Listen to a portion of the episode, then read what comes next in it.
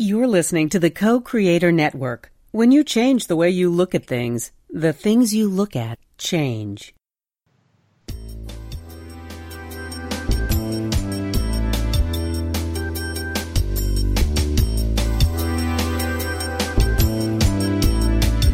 Good afternoon. Welcome to Why Shamanism Now, a practical path to authenticity, with your host, Christina Pratt, director of the Last Mask Center for Shamanic Healing. She's talking about how shamanic skills can bring us to physical, emotional, mental, and spiritual well being, especially when nothing else can.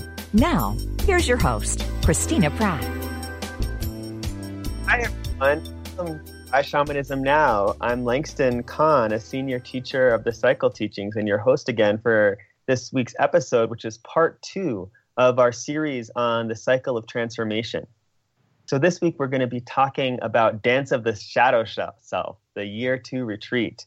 Um, and we have two students of the cycle teachings with us today who have graciously volunteered to share a little bit about their experience moving through year two of the cycle teachings and the deep shadow work and birth of their inner warrior that that work requires.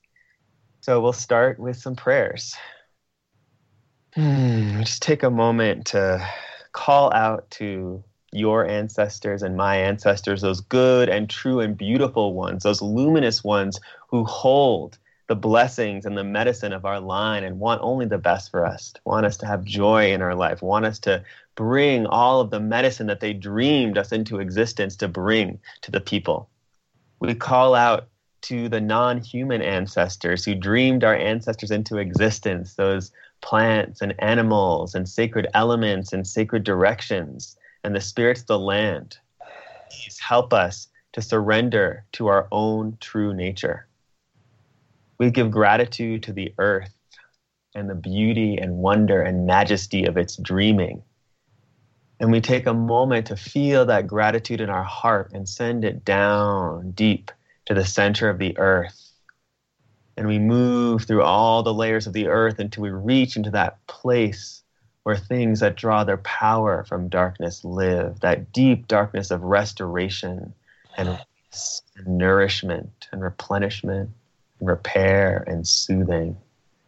And from that place of stillness and solitude and silence, we draw up the wisdom of manifestation in all of its diversity, in all of its harmony and balance.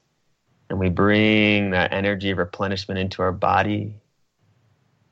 And we also feel suffusing us a sense of belonging, belonging to our ancestors, to this time we chose to come here, to our human family and we draw up a deep sense of responsibility for what we have come here to do so that we can do it in a way that allows the ones who are coming to have all of the resources they need to do what they're coming here to do. And in doing so, we reweave the very fabric of the universe. Let the earth remind us again and again how to step into true spiritual adulthood so we can stop allowing children to be born without elders and we can live lives where we feel how much our lives matter, lives of legend in which we write new stories for the people. And holding that vision in our hearts, we call up to the highest power of the universe and we draw down those energies from above of protection and blessing and generosity and purification. And as we feel this energy moving into us and down through us back into the earth, we feel these legendary lovers mixing within us the heavens and the earth, the sky and the earth, letting us remember that each moment is an opportunity for us to move as an expression of this legendary love. And as these energies mix and merge in our heart, we allow them through that diamond at the center of our heart that holds all of the self that existed before any expression and all the self that will always exist, that can never be harmed. We let this beautiful energy refract and reflect through the prism of our heart, shining our heart's unique radiance out. We just take a moment to feel that sense of our unique radiance shining out into the world. We all have all that we need to share our love with the world in the form of the unique gifts of our soul's purpose. And as we move in our gifts into the world, we be in right relationship with our inner crazy woman and our inner warrior as we learn to come into a relationship of deep reliability with our emotions so we can trust our authentic emotional response and respond fully to whatever the moment is calling from us. Help us to honor the vast flow of all of our emotions and learn to trust our hearts again so we can center ourselves there as we move our gifts into the world. So, year two, Dance of the Shadow Self, is really all about recognizing that as soon as we begin to move into our authenticity in year one, we start to have a lot of fear come up, or at least most people do, about all of the aspects of us that are kind of stuck in the shadow because we put them there. And uh, I think it's maybe useful to define shadow a little bit because there's a lot of definitions. It's almost become a buzzword right now. Um, but so, in short, when I talk about shadow, what I'm talking about is a sort of archetypal archetypal landscape that exists within ourself and also within the collective unconscious in Jungian terminology that is a place where we lock away parts of ourselves that we have judged or felt ashamed of, or that someone else in our life told us was unacceptable or too much. And so we put that part of ourselves away in our unconscious because our mind thinks if I embody this part of me, I am going to die. And so the mind just shoves it away, throws away the key, you know, doesn't give it a trial or anything. It's just like locked in the dungeon. And then that part of us, understandably, is a little resentful. And the only way that part of us, or those parts of us, can express themselves in our life, because they're still held in our body, they're still watching our life from the sidelines. The only way they can express themselves is through patterns of self sabotage or intense fear or intense attraction. And so we might talk a little bit more about those aspects of the shadow later, but I just want to get that definition out that so these are perfectly beautiful, authentic parts of ourselves that have been locked away. And as a result, like any child that gets locked in a dungeon and, and kept there, they become a little bit monstrous and twisted. And so then what happens is in this process, we're in part asked to rescue these parts of ourselves and transform them into true allies so we can bring them fully into our lives. And so in the work of year one, we're forced to really learn how to deeply and effectively um, transform and start working with our life as a teacher. But we get to the point where we reach these selves that have been locked away so we can no longer access them through our mind or even through our clearing skills or our emotional skills. What we need to do is learn how to truly rescue and free these energies so they can become the allies they are meant to be and then we can integrate them. And so, in doing this, we see how shadow energies bind our hearts. So we begin to free our hearts of those bindings so we can awaken the courage of truly feeling our life in a deep way. We, are li- we allow our life to begin to be real in our emotional landscape. And we begin to learn, as I was saying in the prayers, to trust our authentic emotional response. So when we have an expression of anger, we know that's authentic anger. That is showing us something about what we need to do to repair or restore our boundaries and not just a projection based on an experience we had in the past. We begin to trust our deep grief and our sadness and be able to enter fully into them. And we also begin to trust our passion and our joy. And we begin to rescue our sexuality and our creativity and our sense of humor. There's just this rich emotional flow that starts to come online as we free all of the energy that's bound up in the shadow. And this is what allows us to have the courage to start becoming emotional adults.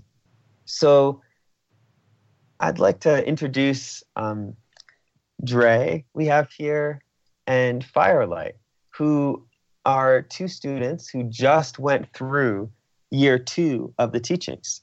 And so, just to go backwards a little bit, I'd like to start by asking you to um, what led you to the teachings in the first place? What made you decide to just go to masks before you even knew about shadow self necessarily? Hi, everyone. This is Trey. I'm very happy to be here. Um, so, for me, uh, I remember hearing Why Shamanism Now for the first time and feeling for the first time that I was hearing uh, experiences that I had and things that I believed in put into a language that I could understand for the first time in my life. And I said, wow, what, what is this? And the more that I listened to Christina talk about shamanic practices and the way that those can be used in our own personal healing and to transform our lives, the more I felt a sense of urgency, really, to begin this work. That there wasn't any time to waste. That I, you know, I'm I'm going to be 45 years old, and I said, you know what? It's time to do this now. It's it is time to um, to bring a new set of skills into my life that will serve me better to do what I want to do and to be the person that I want to be. So that's how it all started. Beautiful. Thank you. And Firelight. hey, everybody. This is Firelight. Um, for me, I uh, it really started in earnest uh, about eh, well in 2010. Um, I had I had struggled with depression for about 10 years and um, had been on psychopharmaceuticals during that time to manage the symptoms. And uh, it was a, a, moving back to my hometown in 2010 that really allowed me to reinvent myself and figure out what kind of an adult I was going to be. And uh, it was in that moment I, I kind of chose to take responsibility over my own soul, I guess, as Christina would say.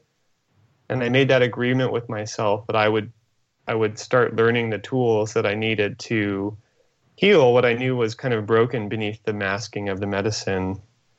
And um, it really, one thing led to another. And um, I found myself in Christina's energy body mastery, or I think at the time it was called actual energy clearing class up in Seattle.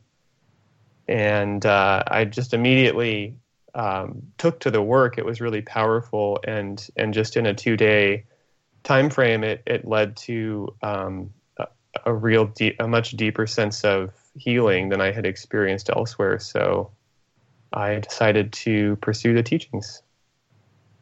Excellent, and I'm curious if um, maybe you could start Firelight. If you could just share a little bit about where you were at the end of year one, sort of like what you were noticing transforming in your life, what you were noticing still felt a little stuck as you were going into year two? Sure. You had to. Well, it was um, year one was um, a lot of big change. It was um, moving to Spain and, and living on a farm for a while and all the adjustment that comes with being in a new place in a foreign culture. Um, which really helped me let a lot of parts of myself die that needed to die through that that birth and death process that happens in year one. And uh, you know, I, I, came back to uh, Seattle where I live, and after that experience, and I felt um, I felt like a new person stepping into a new set of circumstances, and uh, that's I think that's when a lot of my emotional issues around fear and uh, shame really started to come to the forefront because the other inauthentic life expressions were kind of gone to distract me. If mm-hmm. that makes sense. Yeah, yeah, absolutely. what about you, Dre? So I, I agree with Firelight completely. It it was a remarkable year for transformation, and also really remarkable in how um, my life worked to push me forward. Um, in at times when when I was first doing some of the practices that we learn in the cycle teaching, and and maybe dragging my feet a little bit or being a little skeptical. And then my life would come right up and, and give me a push and say, You're going to do this. Um, and for me, the by the end of the year of year one, what happened for me was really um, kind of getting my heart cracked open, I would say. Um, I had and didn't even realize coming into this I how many boundaries I had set up around my heart and around uh, emotions and feeling emotions or not feeling them. And this work requires you to examine that and to face it. And so I I got a big dose of um, of emotion and learning how to ride those waves and learning how to work within the cosmology and with the archetypal teachers that we work with to begin navigating that well and in a healthy way and in a way that allowed me to understand, I, I, think, probably for the first time in my life, how to use and understand emotions appropriately um, and to understand them for the kind of indicators and signposts that they are for other things that are going on within us, and then how to respond rather than just being reactive. So it, it really brought another level of insight into an emotional landscape that was desperately needed. Thank you. And I'm, I'm curious, could you spoke about feeling a little skeptical about some of the practices in your life, giving you these big reflections about why they were opportunities to use them. And I was curious if you could just share maybe an example of one of those moments of something that felt you felt really skeptical about at first. So many moments. Um, I, I'm, you know, I'm skeptical by nature, but but to me, I think it's a good thing because I'm always testing this. I'm testing everything that we're taught all the time. Um, you know, so one of the the biggest game changers for me was bringing in a dedicated daily practice. You know, the, the daily altar practice that we do, the work that we do with our spirit allies and the teaching archetypes within the cosmology. Um, and I said, okay, well, this is the thing that, that we're supposed to work on, and, and I don't know what that's going to look like, you know, and I was. I was skeptical that if that was going to actually um, benefit me or, or change me in any way. And but I I went all in. I said if I'm if I'm going to do the cycle teachings, I'm going all in. Um, and I did it. I you know I, I continue to do these daily practices, and it is remarkable. Um, you know, you have days where let's be honest, you know, some of the daily work that we do, it's not sexy. It's kind of boring sometimes. But then through the sustained practice, you you realize the depth of the relationships that you're cultivating, the depth of the insights that you begin to gain by doing work consistently every day. And so I began to notice the shift in my relationship with my ancestors, for example, the shift and the, the deepening of my relationship with my helping spirits or spirit allies, as I call them. Um, and those changes have been profound, and those are things that I would never have anticipated at the beginning to feel so deeply. Thank you so much for sharing that. Yeah, I think that's one of the things I love most about the teachings is that it's not a place where you're just asked to like just start believing this and trust. You know, it's you're really invited to be a scientist and a skeptic as as um, you do so beautifully, Dre. And I think that it's in part because the founder of the teachings, Christina Pratt, um, is you know a, has such a scientist's mind herself, and is so is, is never going to tell you, oh, just do what feels right. It's always this if she's sharing a practice with you, it's because she has tested it and tested it until she could break it again and again. And I think we're all expected to hold that same ethos for ourselves. I think it's really beautiful in the teachings that that they hold up to that that rigorous examination and feeling into and trying them out and taking action and failing and trying again and and that that's where that deep relationship you're talking about, that intimacy arises out of, and it is a really beautiful, unique thing, I think. Absolutely. And and it is something that I have really truly appreciated in my time in in the teachings and working with Christina and, and with the other teachers, you for example, um, that the skepticism and the questions and the testing are always welcome. I have always felt completely comfortable and at home bringing these questions into our lessons and and knowing that I have the space and that the space is being held for me to do that. I always feel welcome to do that and, and that's really wonderful. Yeah. And so I think maybe I'll ask this next question to Firelight. I would love for you to talk a little bit about what well essentially like how did your understanding and expectations of what shadow work is change as a result of moving through year two? So yeah, it's a good question. Um, I mean, like like you said earlier, Langston, um, the word shadow gets tossed around quite a bit, and uh, and so I think when I started the the shadow year, there was a little bit of mystery around you know what what it, what the actual work would involve um, and you know the the kind of cultural ethos that I I experience around shadow sometimes can tend a little bit toward romanticizing it.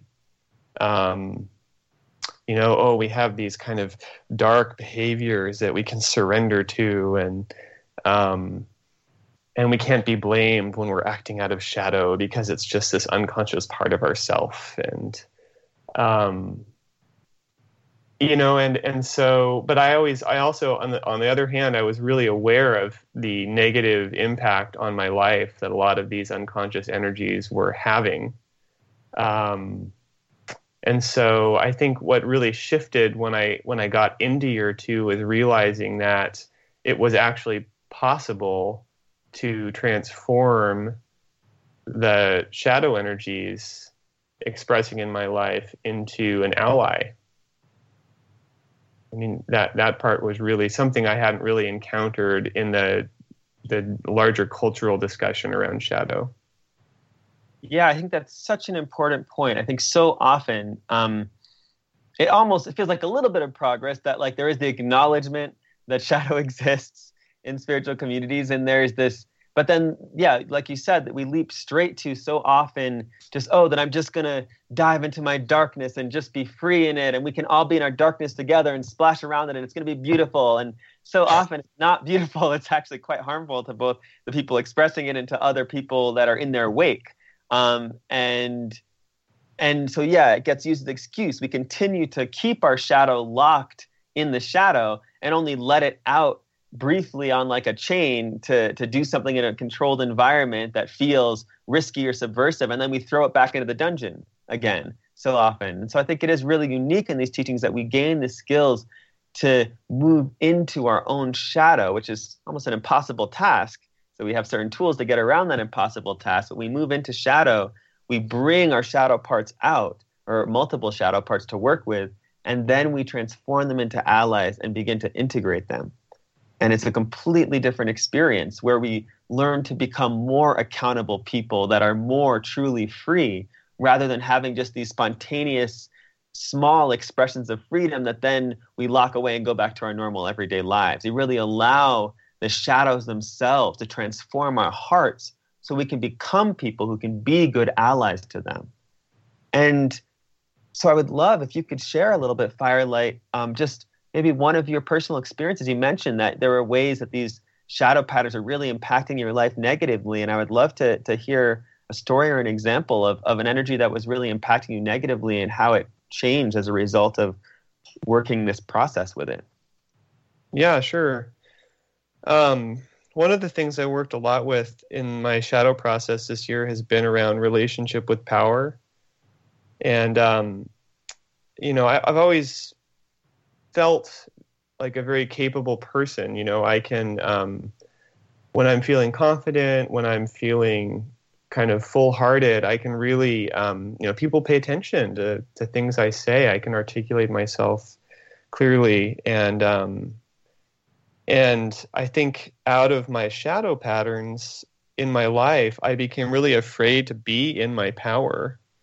Um, around in in both interpersonal relationships with others, with my uh, with my romantic relationships, and in, in larger groups of people. And um, you know that that didn't really serve me um, because there was this part of myself wanting to step into leadership, wanting to help facilitate things, and um, and I wasn't letting that express itself.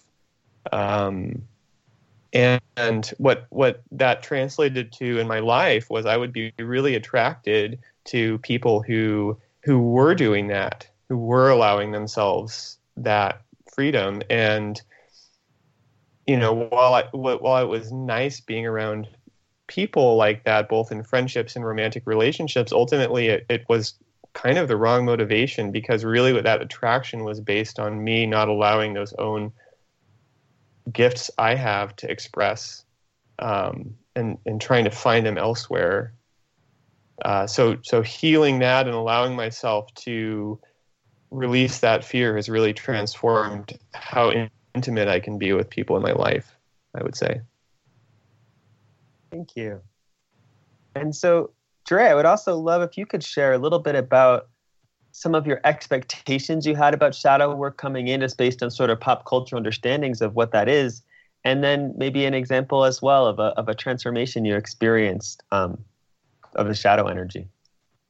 Certainly. So for me, you know, I had heard people talk about uh, shadow and shadow work in different in different circles in different contexts for a number of years and it, it just never rang true for me. It, it never landed well for me. Um, and I think in hindsight now, part of that feeling and, and why I never explored shadow work because of it just not sitting right is because it always stopped short. You know, like I think you described it beautifully. It's like taking these these dark pieces, you know, these shadow pieces out on a chain and, and you can splash in and take them out almost like a pet to excuse things or to to try and feel free for a time but then you just shove it right back in again. And so for me it always stopped short of the actual healing. And you know acceptance and awareness is the first part of healing but then transformation and integration is where we need to end up and so none of the shadow processes that I saw anyone talking about actually ever got to that transformation and integration part of it. Um, and so coming into year two, I really didn't know what to expect at all. Um, I knew to expect with Christina and with the cycle teachings that we were going to be in for a ride and that um, that what we were going to do was going to be the the whole deal. And beyond that, I I didn't know what to expect. And I'll tell you, the biggest surprise for me in this whole process um, was to see,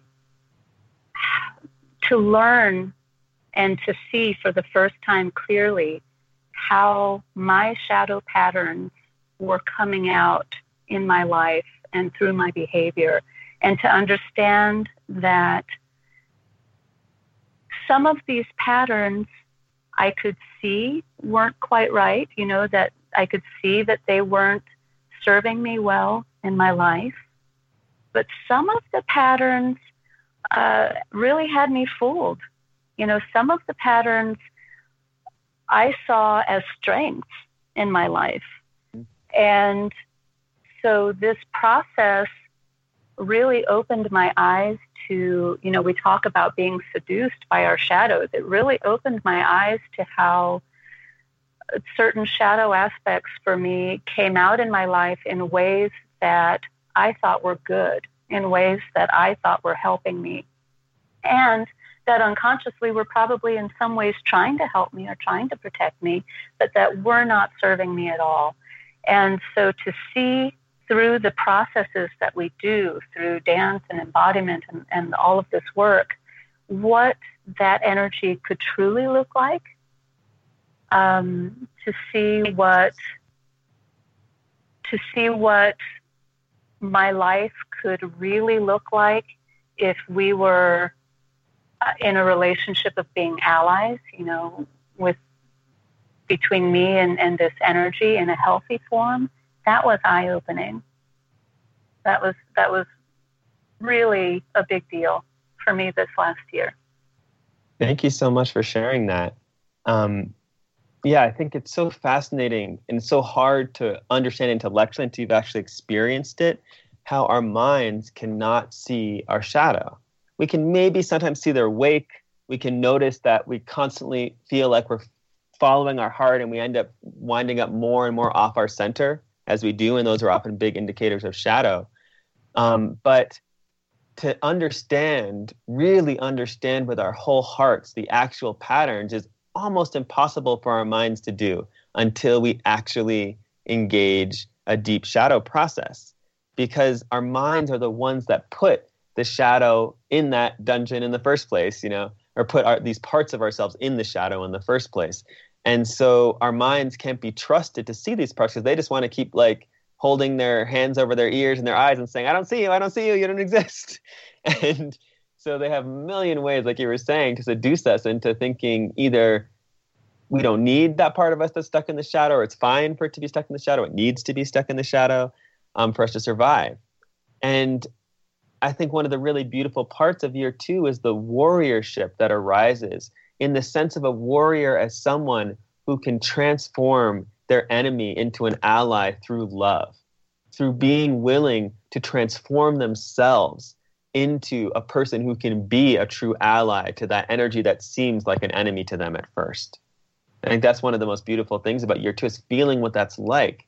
And then the ability that gives us to move out into the world and do that in our lives with other with other people, with other experiences we're having, that that ability to to develop a certain integrity of heart that allows you to enter into discomfort in a way that allows you to grow and change while also discerning when things do need to just you know transform through death and just be like cut out of your life or just no longer be done. But understanding when when is the time not to just you know blow up your life and start again but actually to sit with something until it transforms you and it no longer is an enemy so I think you described that really beautifully, Dre.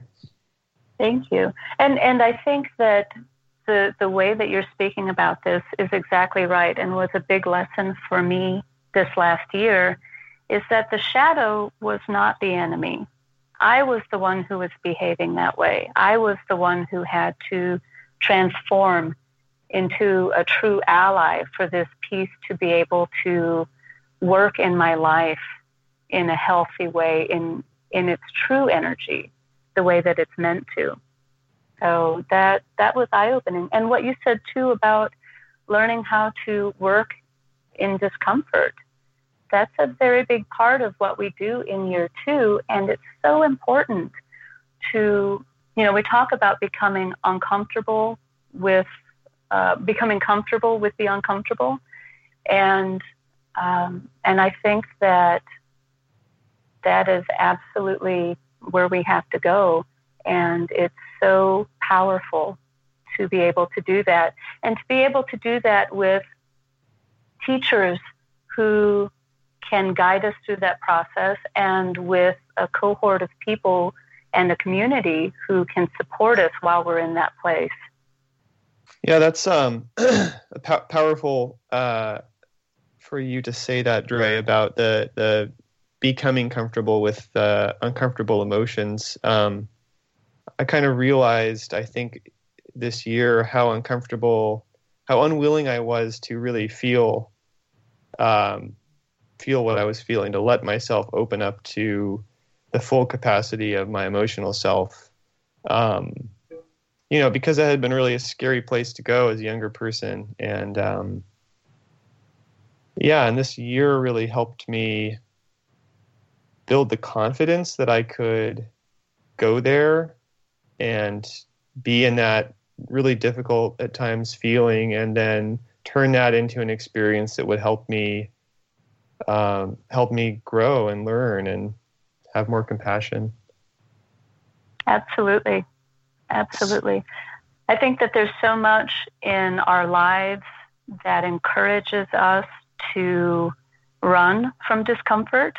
I think that that we're taught to to seek the comfortable experiences at all costs and it doesn't serve us, you know. Ultimately it doesn't. And there's so much good to be had from just taking that one little step into into a place that's going to kind of shake us up a little bit and and l- allow things to flow to the surface that we need to deal with if we're really going to heal and and become spiritual and emotional adults. Yeah, I really appreciate that point because I think in our culture right now we're so geared towards creating a sort of little self-selected bubble for ourselves in the way that Facebook functions or all social media functions, you know, sort of gearing things towards what you're going to like the most um, and, and marketing towards you and the way that our music systems work of like giving us the songs that are most like the songs we already like and we just get more and more insular and less and less um, open to surprise. And i think even in spiritual communities i, I heard a spiritual teacher talking recently about the how the idea of resonance can actually be a troublesome thing that that if you're always just looking for what resonates with you and if you don't resonate with something you're turning away from it you're going to miss a lot of opportunities i think that's what you're talking about in a sense this this ability to notice something that isn't resonating that actually feels kind of uncomfortable or strange or, or you don't even believe and and allowing it to transform you um, because you know that it's presenting itself to for, to you to a, for a reason that you're seeing it pop up in a number of different places in your life in some way. And so, absolutely, I would love yeah. either of you, I guess Dre, maybe to talk a little bit about just what your actual experience at the retreat was like. Like, how do we do this? We're talking a lot about that we need to do this and we need to do that, but how do we actually bypass this trap of the mind that doesn't want us to get into the shadow? And what does that feel like? What was that experience like? So for me, this has been one of the most mind blowing, to be punny, um, experiences of this last year, really. Um, and it is the work of using the wisdom of the body to carry us through um, the transformation. And it has been through the work of dance and embodiment, which we do so intensely at the retreats, and, the, and that we continue um, in our own time between the retreats to it's hard to describe really. You know i'm i'm a person who's very heady who's who's you know i have to work not to be up in my head. And I, I'll be really honest, I was not sure that this dancing business was going to do anything. you know, and uh, there's my skeptical nature again. I'm like, really, we're going we're going to dance this, and I'm going to get information from this. And the answer is yes. the answer is, I mean, shouting from the mountaintops. The answer is yes. Um, it is hard to describe, but the the information that comes up through movement and motion and the somatic felt sense is incredibly powerful. There is there is nothing else like it, and there is no other way. I'm convinced now, having gone through this year, there is no other way to do this work because your mind cannot do it by itself. And one thing that I love about the teachings and about how they are presented is that we're not taught to discard the mind. The mind has a purpose and it has a function and a place. It's necessary. But we are taught how to use our analytical skills at the right time and in the right way, and how to use our somatic wisdom and our felt sense at the right time and in the right way. And bringing these two things together then allows for a transformative process that cannot happen any other way. And it, it really, it just still, I think about it and it is stunning and fantastic. Thank you. And I'd, I'd love to hear if you have anything to share, Firelight, about your experience. Um, and maybe sharing about a different process than, than the dance. Yeah, I guess I can talk about. Um, I mean, I, I totally agree with what Dre's saying about the dance. It's been a really powerful tool and one that I was originally very resistant to using. Um, and I think the other thing that's been really powerful for me is building a relationship with the crazy logic teacher uh, who who who gives us year two, the shadow year, which is um, crazy woman, which is one face of this destroyer goddess archetype. And um, I, I think, you know, talking about pulling ourselves out of comfort or at least exposing ourselves to situations that are uncomfortable and challenging and push us to deeper places. Um, having a, a daily or a weekly relationship with a destroyer goddess can oftentimes be very uncomfortable. um, you know, and, and I think the the practice I mean, the thing that I really grabbed onto uh, about what Christina said in how to live between the retreats is just ask for the next step, the next step, or the next two steps. And don't worry about knowing how your entire process is going to unfold, which is actually impossible. And that process of going to Crazy Woman and asking, about the next steps and doing them, whether or not I fully believed or understood how they would work, now has resulted in an entire year of taking those steps and looking back. They absolutely have been these incredible teachings at moments when I really needed them in my life. So, you know, building that trust, I would say, with um, you know a non non-human teacher has been a really important uh, aspect of this year for me. Yeah, thank you for sharing about that. I think that was definitely extremely impactful for me. Um, and, and what a beautiful thing to receive from a year in a teachings is an intimate relationship with an extremely ancient destroyer goddess who loves you enough to kill you, who loves you enough to to help you to let die what needs to die to free up your whole soul and your authenticity and bring that out into embodiment in your life in a way that allows you to remember the richness and the joy and the ecstasies of life along with the, the agonies but but opening back up to that capacity to actually engage in the fullness of life. I think there's few better helping spirits than than this destroyer goddess for that and she hmm. does it in such a fun way. She brings so much humor. Like we're t- like we're talking about this work, and it probably sounds pretty serious and uncomfortable and hard, but such laughter and silliness that the kind of play that arises out of deep intimacy and deep heart-bearing soul work that allows for the freedom of your humor and creativity and sexuality to come through. And hmm. I think you know there's there's ritual processes that we can't share on the air with this destroyer goddess that allow us to bypass the mind and move deeply into our own shadow in a way that truly allows us to free up these energies, rescue them, and put them in a sort of kind of spirit house that allows them to live no longer in the shadow and no longer in our own bodies. So we can over time titrate the process of getting to know them and transform them into allies.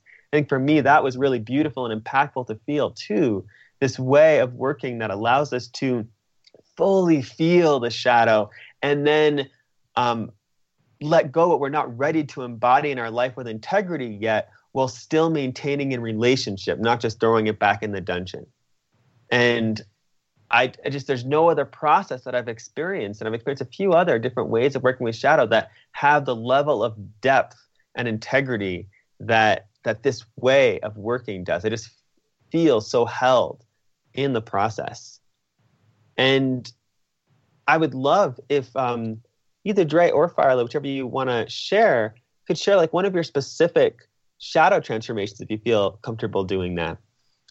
Like the like the name of the enemy and and the ally that it transformed into. Yeah, I could. I guess I could share. Um, uh, so I I had a shadow part that was um, my the monster um, that is the archetype of that shadow. I know um, types we work with over the year, uh, and the monster for me was a lot about um, my sexuality and how, as a young person, I had deemed this sexuality uh, unsafe to express in my family life and in the world. Um, I was a sexual person at a, a fairly young age, and uh, there's a lot of blocks that I that I set up to protect myself from my sexual self, and and it um, it languished. So that mask for me was a lot about reclaiming my sexuality and releasing all of the shame that I was using to hide from it.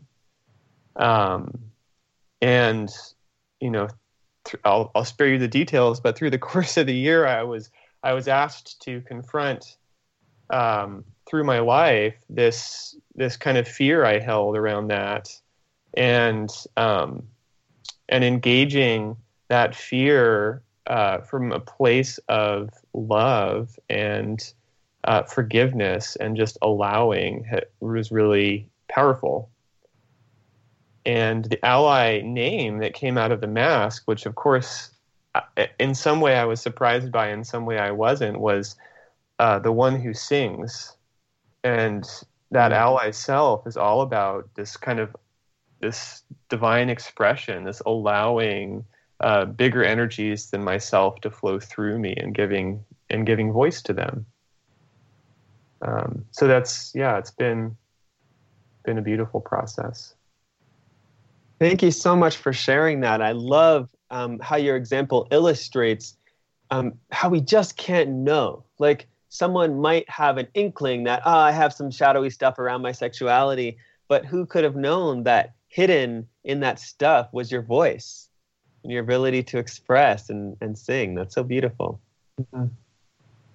And so, I mean, I guess I can also share one of my transformations a bunch of years back now, but it really stuck with me because I was at a point in my life where, um, as a you know queer black man, I had spent a lot of my life um, having crushes on people that had no desire for me, and then um, really struggling eventually to even have crushes or feel desire at all. It kind of just all went into the shadow and got put away because it had been so painful and hard. Um, just growing up in the community that I was growing up, um, being who I was and having the desires that I did. And so this one of these shadows appeared to me as this sort of serpent woman who had this bleeding stomach that was where and, and bleeding heart really actually bleed, not a bleeding stomach bleeding heart that was where this wound was so it's like she, her heart was gone and kind of rotting in a way and eventually I found out that she was in the mouth of another one of my shadow parts through this process. It's a little more complicated than the average shadow part process. But this other part was called the strong man. And he embodied a lot of the ways I used my spirituality um, to and my creativity to actually create distance between me and other people and from me and myself, really. And so he had kind of swallowed this other shadow at the point that I felt my sexuality go completely down under and not even be expressed in my life really consciously anymore because he decided that even the shadow pattern version of my sexuality become harmful and unsafe. And so over time, working this process, um, I think one of the other unique parts of our process, we don't just work with one shadow part, we're working with four shadow parts at least through this process, and they all inform each other in different ways and really help each other to all come out through your work with them. And um, eventually, that strong man archetype became the architect who was this force that was able to create containers in my life for the expression of my love and my gifts and my power versus using that my love my gifts and power to separate myself from others. And then eventually the serpent woman was trans- able to transform into something i call the diva goddess who is all about this these deep ways of honoring others beauty and my own beauty. And after within two weeks of after the last fire ritual of that year i was in the first real intimate um, long-term relationship i had ever had in my life because it's like my ability to love and both act on my desires with confidence had come back online. And it was just i just i don't know how i could have ever gotten there without this process that that was so necessary for it was so complicated and Byzantine, you know, how the, the structures I'd created within myself to protect myself from my own desire, that I really needed a process that honored the crazy logic pathways of the shadow to allow me to bring those parts of myself online again and, and really be able to love again. And um, yeah, I wonder if there's anything that, that you would like to share, Dre, in your own experience of any of your transformations and how they changed your life a little bit. Yeah. Well, the, the first thing I was thinking just from your story is it's very interesting to see how these different uh, shadow selves can be intertwined and, and the way that they can, the, the patterns that emerge from them are sometimes linked, and the way that through the transformative process, we can learn more about um, connections, for example, how something that is a shadow of the heart, for example, might affect um, aspects of our life that we wouldn't have connected it with uh, otherwise. But but by seeing how the different pieces play together, for me in in my process, I have uh, two shadow pieces that really um, were also related to aspects of soul loss. And by re- having a retrieval and reintegrating um, those aspects, that connection is what has allowed me then to go in for these two pieces and begin transforming into ally and begin the integration with them. Um, so that that part I think is just really interesting, and the complexity of it um, is is very informative. I think. Um, so for me, uh, I had to feel into to which of these energies felt okay to be talked about. Um, so I had a shadow piece that was called Frenzy.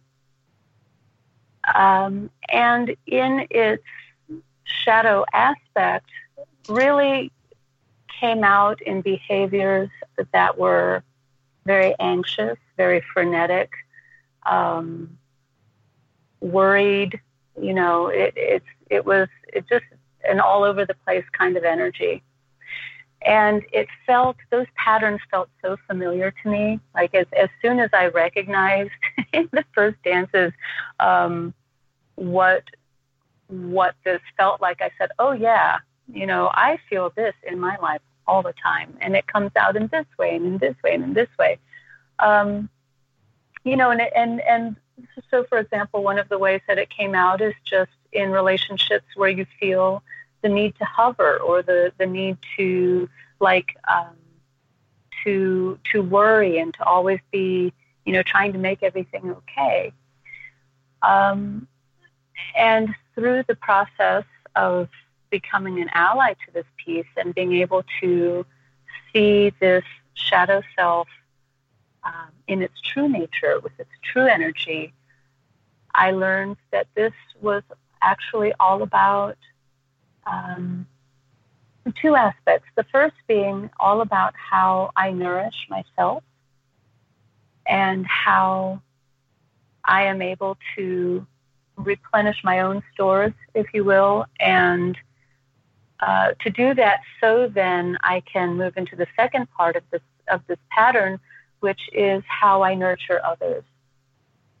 And as you can imagine, then, you know, I'm, I'm a parent, I'm a wife, um, you know, this is a pattern that plays out in all of my relationships.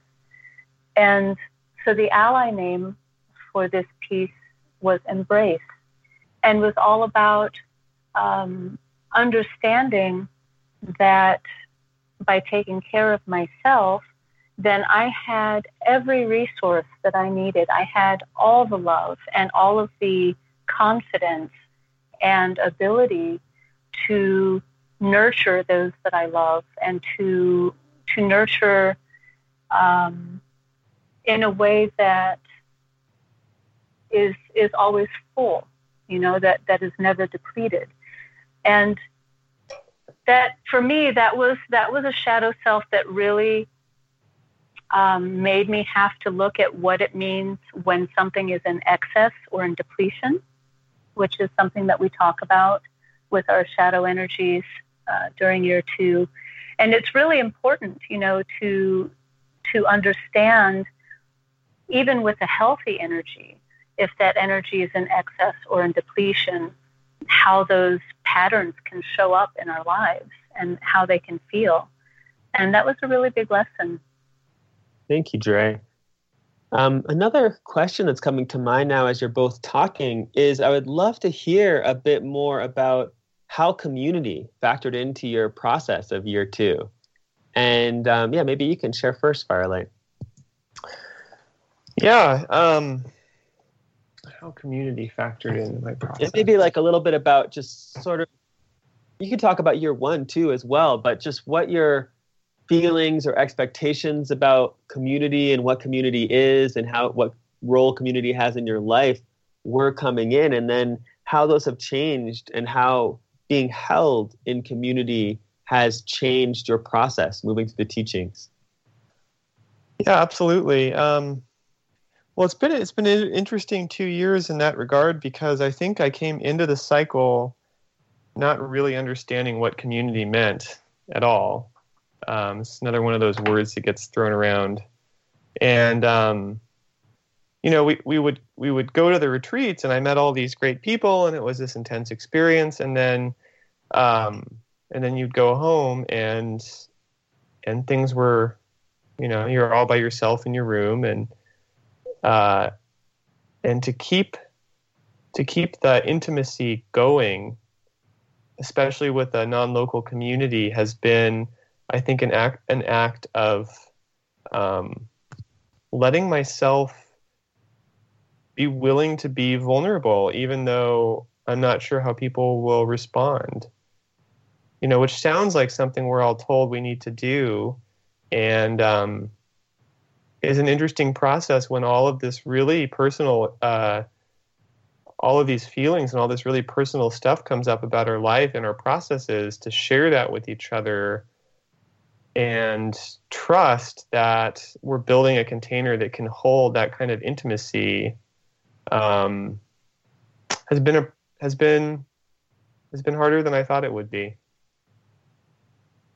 But I do feel now um, such a companionship from all of the other folks in my cohort who have who have gone through this process with me and i think one of the best gifts is being able to see all of their processes which reflect back to me you know some things i work with so it really is you know we learn more together and dre did you have anything you'd like to share about community I, I agree with what Firelight has said. It, it has been an interesting part of this process. I did not join the cycle of transformation um, knowing the community aspect and the community piece that was present. Um, you know, I went into it saying, okay, I'm, I'm going to learn some teachings and do my stuff, and this will be great. And then I, I learned afterwards that that there is a community and that community is a big part of um, of working within the cycle of transformation for a lot of reasons. You know, um, the community gives support to the students who are in the cycle, but it also it provides um, a, a a safe container for us as we are working through this process and through our transformations, um, really of, of people who understand what's going on, who understand the difficulties and the joys and the language and um, and then most exciting to me now that that I've really I had to make the decision to fully participate within community. And I think like Firelight was saying, I don't think many of us have a very good understanding of, of what that means or, or what it's supposed to look like or anything. And so I I had to make the decision to to participate, to step in and say, I'm, you know, I'm going to do this again. I'm, I'll be all in. And um, now, coming through year two and working more more closely with the community, I'm getting really excited about um, seeing the potential for what the community can do and bring to the world and and that's been really nice. Yeah, I appreciate you sharing that, Dre, because I think it's important to remember that we're not just doing this shadow process for our own personal transformation. That's a huge part of it. And it, as you've heard from all of us, it creates these dramatic, pretty radical changes in our lives that have, for most of us, drastically improved our lives um, and our relationship with ourselves. But I think for those of us who are looking at the world after we've done a shadow process, we begin to see how much of the dysfunction in our culture and around the world is informed by a lack of people having tools to do this type of work.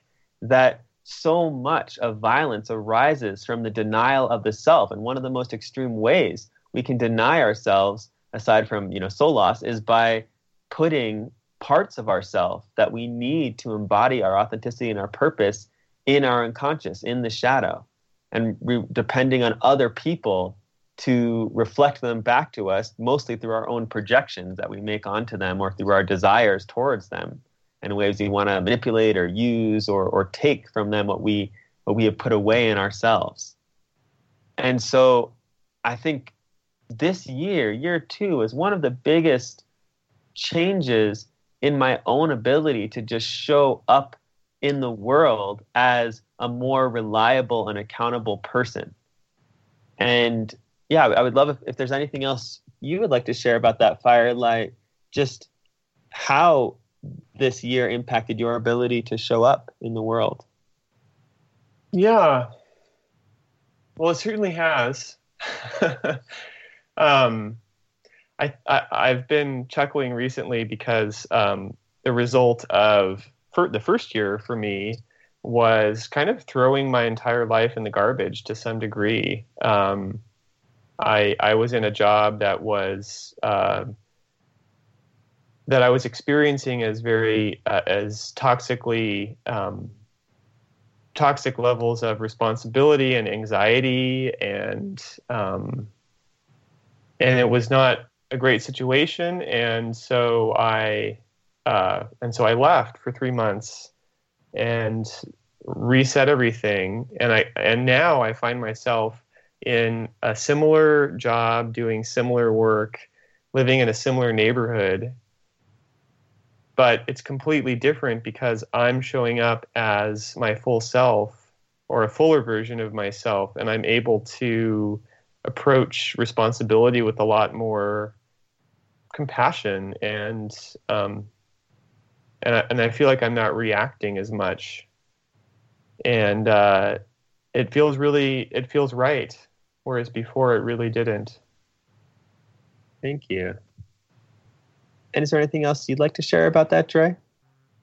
I would say that for me, coming through this year, I think for the first time, you know, we all have, for our, our whole lives, we, we all have this, the feeling of who our true self is inside. You know, we see glimmers of it, and, and there are times when, when there's not so much static, when when we can really feel that aspect of our authentic self and our, our true self coming out. Um, but it's really been coming through this year that I feel that I've been able to see for the first time the very real possibility of what my life can look like and be living that and actualizing that in the world. And it's something that I, I deeply appreciate that Christina always says, you know, that that's that all of this transformation is great. What are you going to do with it? You know, that that these skills that we learn and these processes that we go through are wonderful. And now it we put it into action. And I am seeing for the first time now, I think, coming out of this year, and especially working with these by transforming these shadow selves and really having so much deeper insight into what some of my patterns were and what they were meant to be. Um, that that it is a tremendous sense of possibility, and not only of possibility, but but of that possibility being real close for the first time of being authentically in the world, and it's very exciting. Thank you. And I wonder if either of you have um, a last message. We can start with you, Firelight, just that you would give to people that are thinking about coming to, to enter into the teachings and try Mask of Illusion, the authentic self this year, perhaps. Yeah. I would say um, it is it is there i have found no more effective tool to move myself towards the person that i know i can become and i've i'm saying a lot because i've tried a lot of different modalities um, but i have really found the teachings to be original and spirit led and robust. And you know, Christina's um, double Capricorn certainly helps put bring them down into something that is really practicable in your everyday life. And um, and it's it's a big commitment, and it's very challenging. And I would say it has been completely worth it for me. Thank you. Mm-hmm.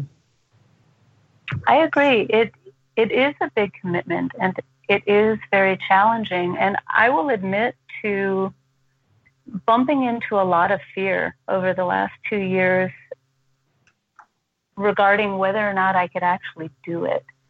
Um, you know, like like with the shadow self, I I didn't know really anything going into it, and I would ask, "Oh gosh, can I can I actually do this?" You know, I don't know what I'm doing.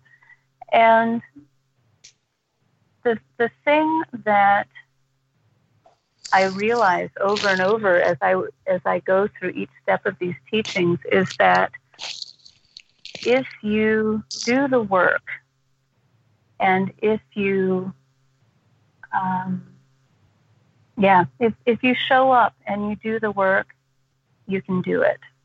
It, it is, it is possible. And it, you don't have to see what's coming around every bend, and believe me, you won't. but you do it one step at a time, and and it works. And that has been, for me, the most remarkable part of this is that every step of this actually works. And when you go through that step, you're not the same person that you were the step before. And so it's not, uh, you know, Christina talks about the difference between a change, which is something you can change back, versus transformation, which means you are truly different. And this is the cycle of transformation. And it's a really, it's really important to understand that it is doable and it works. And I love it.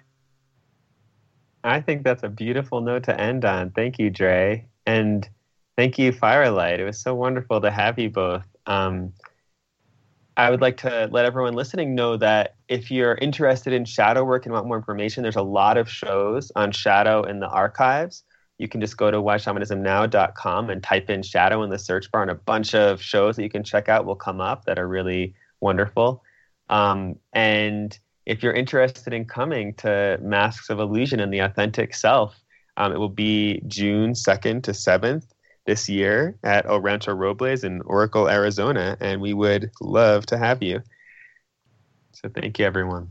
And next week, we'll be talking about year three, Sacred Self, which is all about dissolving those stories about what it means to be a man and what it means to be a woman and how we're allowed or not allowed to use our power based on our gender identity. And these false cultural stories around gender that get in the way of our experience of our innate divinity and how we can work with those in a good way. And so we'll be talking with some students who have gone through that year recently about their process. Thank you, Langston. Thank you, Firelight. Thank you both. Yeah, thank you.